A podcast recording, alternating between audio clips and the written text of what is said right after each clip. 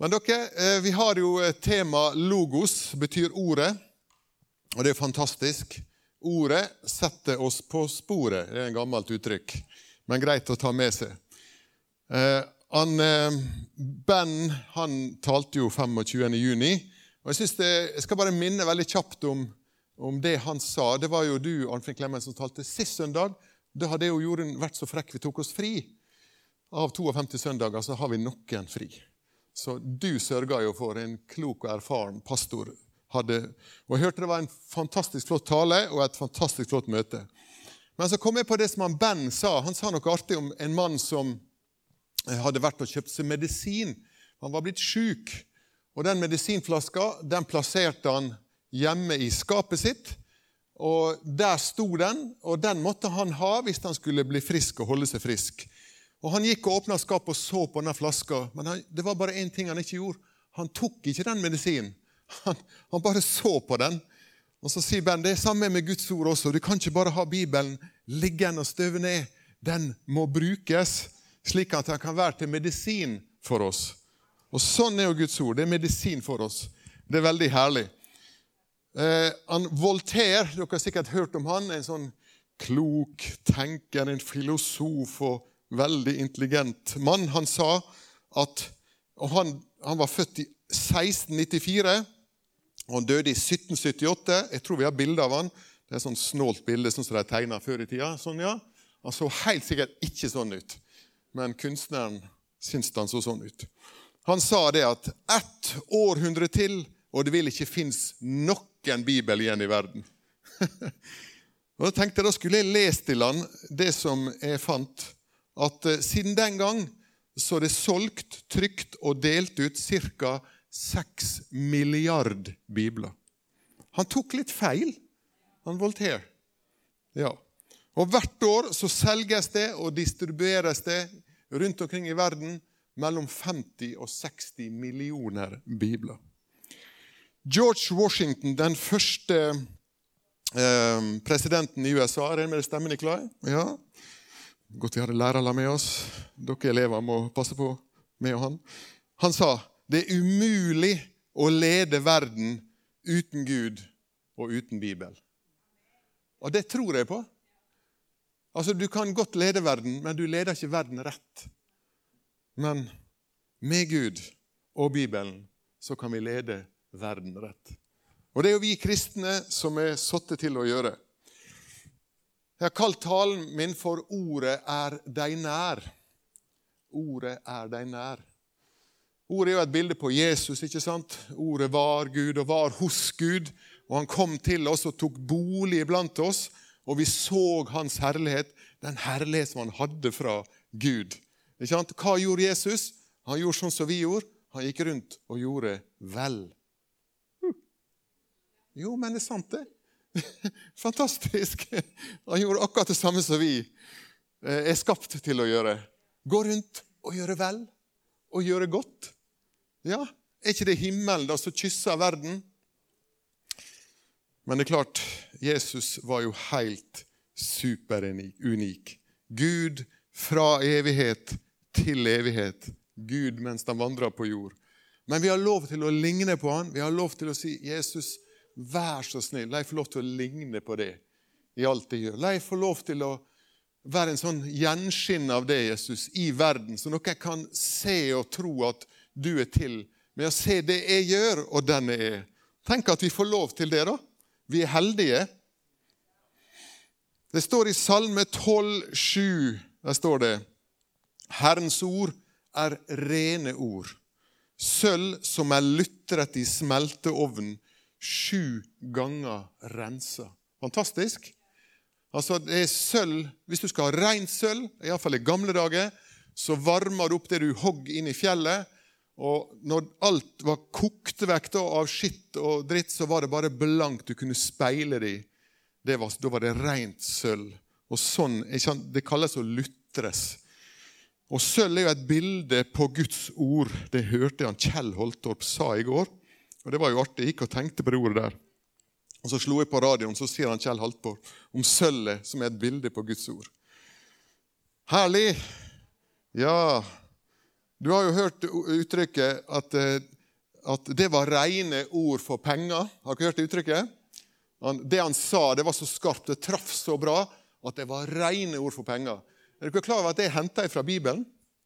Det er henta fra apostelgjerningene 1723. Og det, Der leser vi For da jeg gikk omkring og så på helligdommen deres altså Paulus sier det da, han i Aten, og Der er det filosofer og kloke folk som ikke trodde så mye på Gud, men hadde masse rare guder. Så sier han, så fant jeg et alter med denne innskriften. For en ukjent Gud. Det som dere tilber uten å kjenne, det forkynner jeg dere. Herlig? Der er det henta fra. Rene ord for penger, for det var penger som rådde i Aten. I Jeremia 15, 16 så står det 'Jeg fant dine ord'. Og hva gjorde han? Han spiste dem. Og hva skjedde? Dine ord ble til fryd for meg og til glede for mitt hjerte. Og hvorfor det?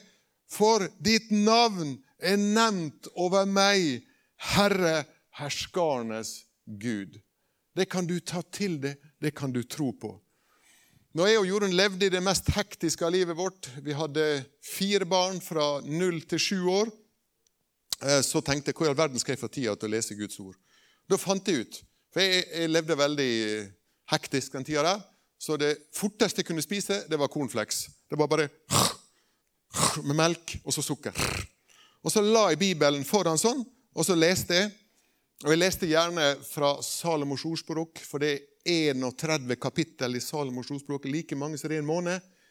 Så hvis det var den 6. april, så leste jeg um, Salomos ordspråk kapittel 6.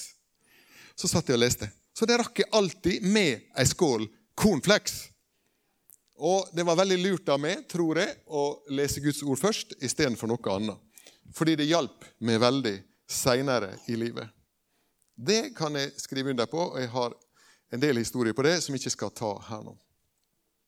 For det er noe spennende som skjer med oss når Guds ord kommer til oss. Det står i Lukas 3, 2, 6. Og mens Annas og Kaifas var øversteprester, da kom Guds ord til Johannes. Har du tenkt på det før? Da kom Jesus, da kom Den hellige ånd til ham.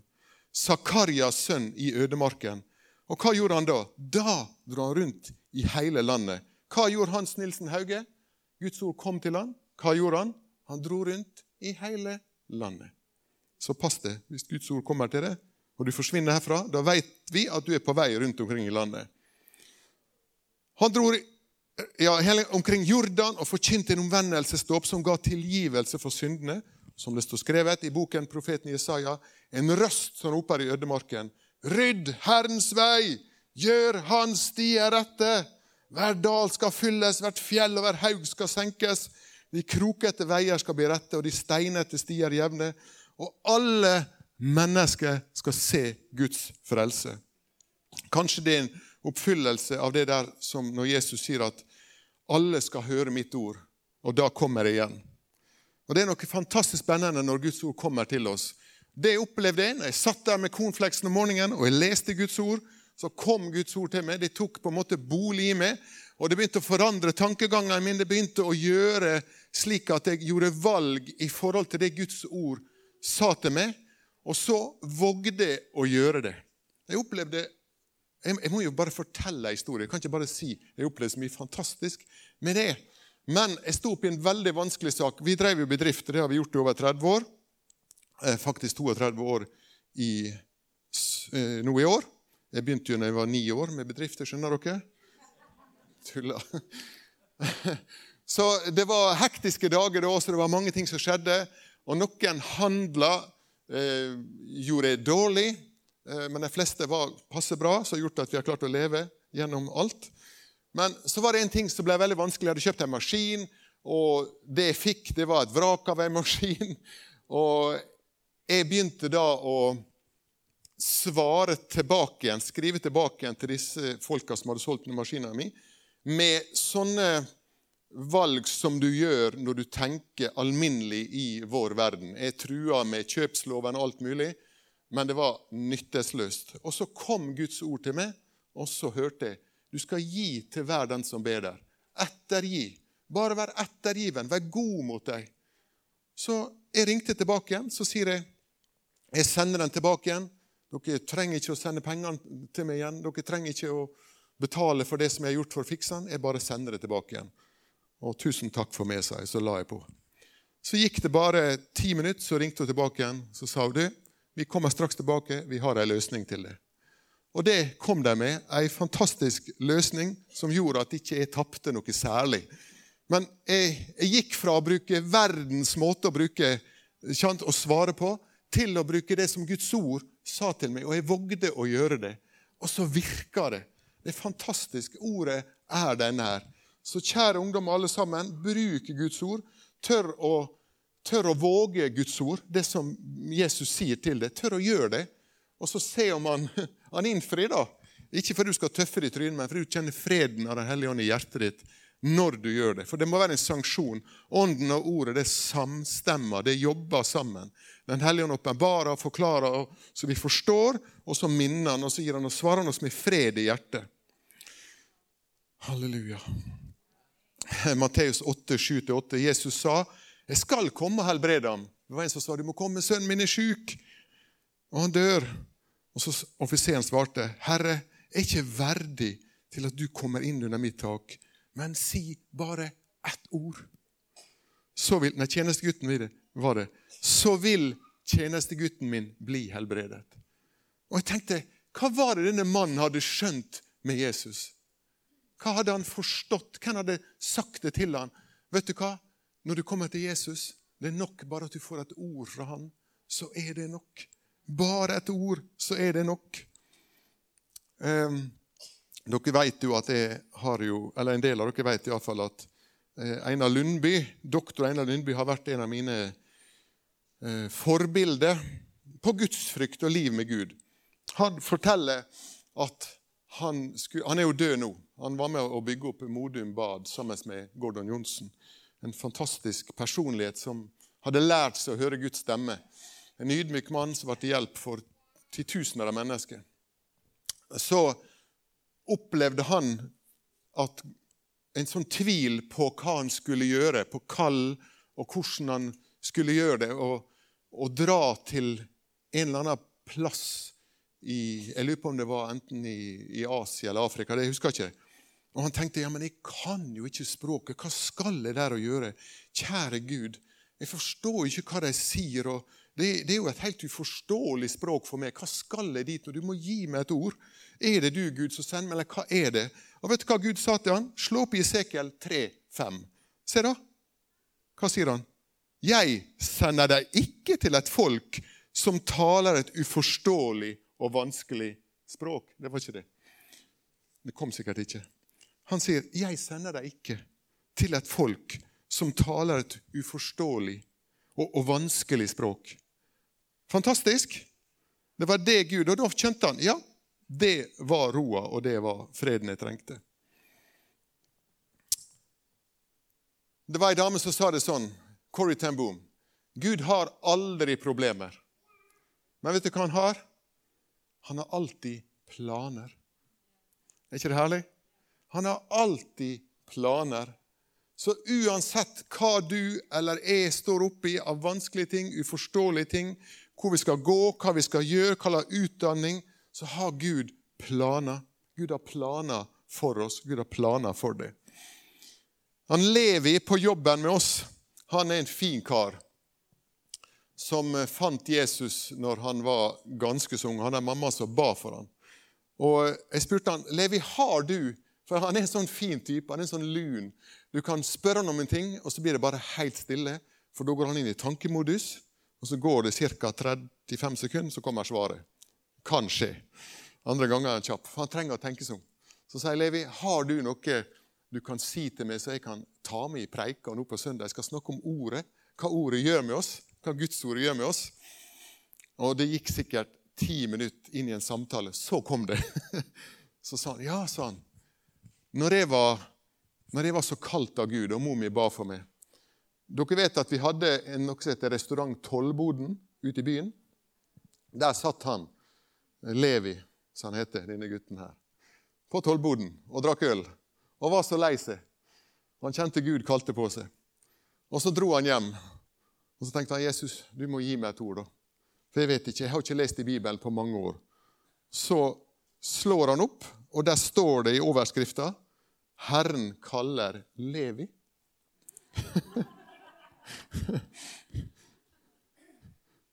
Der står det i Markus 2,14. Da han, Jesus gikk videre, fikk han se Levi, sønn av Alfeus, sitte på tollboden. Jesus sa til han, 'Følg med.' Og han reiste seg, og han fulgte ham. Og han Levi fulgte ham. Og siden så har han Levi fulgt Jesus. Er ikke fantastisk? Så når Guds ord kommer til oss vi, Han hadde ikke slått opp i Bibelen på mange år, og så bare er det der. Så er det levende, skarpt og tveegga, og det gjør med oss. Og så spurte jeg han hva, hva gjorde det med deg da, Levi? sa jeg. Så sa han jeg følte meg veldig sett. Og det er sant, altså.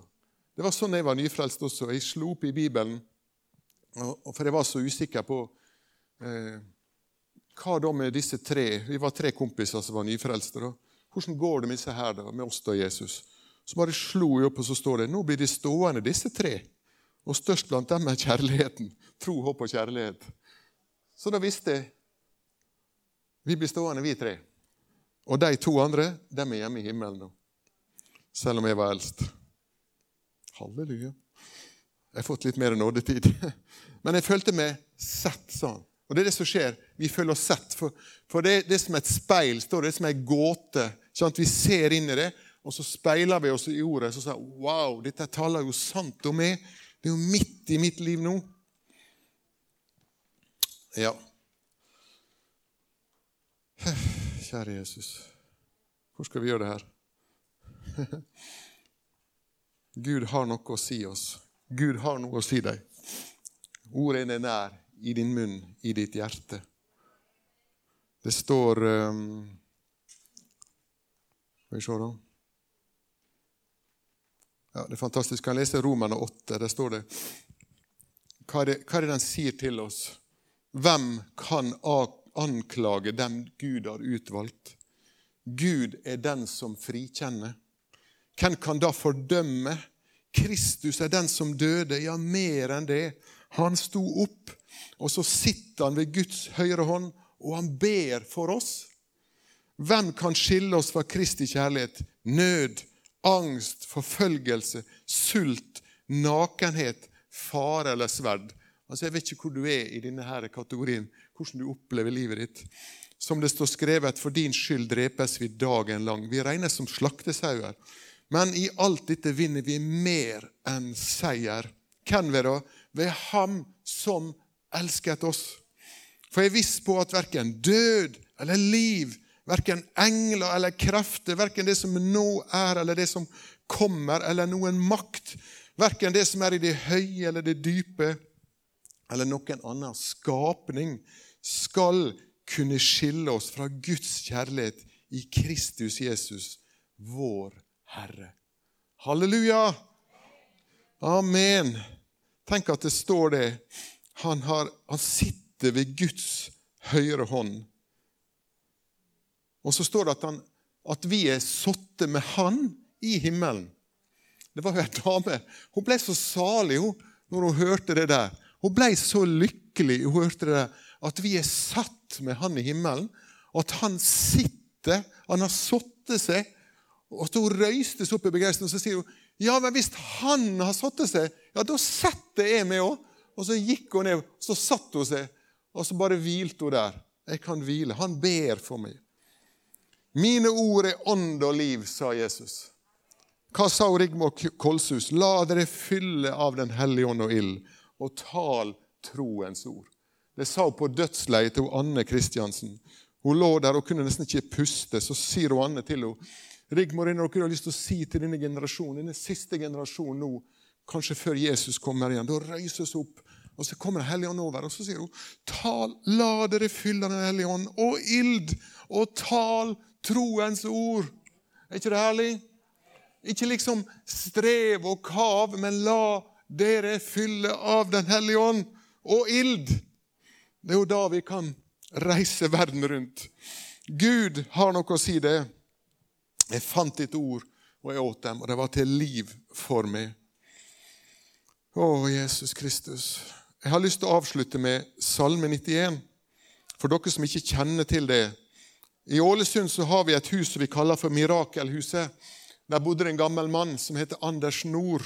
og Han fikk besøk av en engel før den store brannen i Ålesund i 1904, som skulle legge hele byen i aske.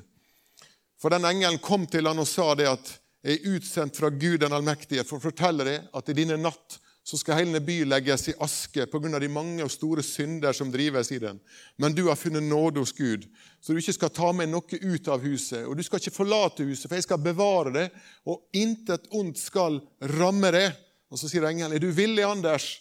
'Ja, Herre', sa han. Og så løfter han seg opp og forsvinner.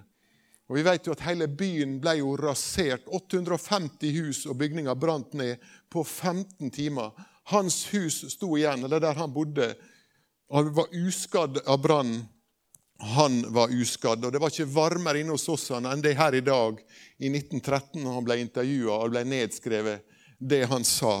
Men han hadde fått besøk av en engel, men tror dere han ble redd likevel? Han ble livredd. Etter slekta forteller at tre ganger så falt han på kne og så ropte han, 'Gud, jeg dør! Hvis ikke du redder meg!' Tre ganger gjorde han det. Og hva sier Gud til han da? Du skal slå opp i ordet i Salme 91, og du skal finne trøst. Og når han leste det, da var all frykt vekke. Da satt han helt rolig, og han så 10 000 mennesker forlate byen. Og det var fullt av ugudelighet. Men hva gjør Gud? Han sender en vekkelse i 1907 som vasker byen vår rein. Alkoholen, Du fikk ikke kjøpt alkohol én plass før langt ut på 50-tallet. Det ble vaska rent. Det ble kalt for en velsigna brann. Og bare ett menneske døde fordi hun gikk inn, inn, igjen i huset sitt. Og så er han livredd, og så slår han opp i Salme 91. Vi skal lese den i lag. Og sånn leste han det, og han falt til ro. Ordet gjør noe med det. Den som sitter i skjul hos den høyeste, finner nattely i skyggen av den veldige. Klokka var to om natta når brannen tok løs. Han sier til Herren Det var det han sa. Du min tilflukt, du min borg, min Gud som jeg setter min lit til. Og det kan du si der du er. Min Gud som jeg setter min lit til. Han berger deg fra fuglefangerens snare, fra pest som legger røde. Under hans vinger skal du søke ly. Han dekker deg med sine fjær. Hans trofasthet er skjold og vern. Du skal ikke frykte for nattens redsler, for piler som flyr om dagen, for pest som farer frem i mørket, for plage som herjer ved middagstid. Hvor mange mennesker var det som forlot byen? Om tusen fallet ved din side, og ti tusen ved din høyre hånd. Blir ikke du rammet? Du skal bare følge dem med øynene. Og han satt og så deg og se de ugudelige får sin lønn. Det var ugudelighet som rådde byen vår. Du, Herre, er min tilflukt. Den høyeste har du gjort til din bolig. Det skal ikke hende deg noe ondt. Ingen plage skal komme nær ditt telt. For han skal gi sin engler befaling om å bevare deg på alle dine veier. Ta det til deg, kjære venn. De skal bære deg på hendene så ikke du støter foten mot noe stein. Du skal tråkke på løv og slange og trampe ungløv og orm under beina. Jeg berger ham når han holder seg nær til meg. Jeg verner ham. Kan Anders gjorde? Han kjente Gud, for det står 'for han kjenner mitt navn'. Du, han berger det. Når han kaller på meg, svarer jeg. Jeg er med ham i nøden. Jeg frir ham ut og gir han ære. Og metter ham med et langt liv og la han se min frelse. Amen. Halleluja. Vi har en god Gud. Vi har en Gud som ønsker oss det beste. Om vi lever eller dør, så hører vi Herren til. Jeg husker jeg sa til Ola Emil, han som var pastor før oss, på slutten så sa jeg Ola Emil, du vet jo hvor det går. Og Han var viss på at han skulle hjem til Jesus. Så sa jeg det, kan du si som det står i Bibelen, om jeg lever eller dør, så hører Herren til. Ja, det kan jeg, sa han. Det spiller ingen rolle om jeg er her eller om jeg er der. Og jeg tenkte, for for et hjerte, for en overgivelse, og for et liv med Jesus han hadde. Men han sa det er jo trist for familien min at jeg må forlate deg. Men han er hjemme og venter på oss. Og jeg tenkte på det. Han ble sikkert møtt av en hær med afrikanere. som han hadde vunnet for Jesus. Kjære Ole Emil. Han var glad i Guds ord, og jeg vet at Guds ord var det som løste han. Ordet løste han når han skulle ut som misjonær. Ordet er det nær, i ditt hjerte, i din ånd. Og Jeg tror jeg sier amen og halleluja. Og Gud velsigne deg. Takk og lov.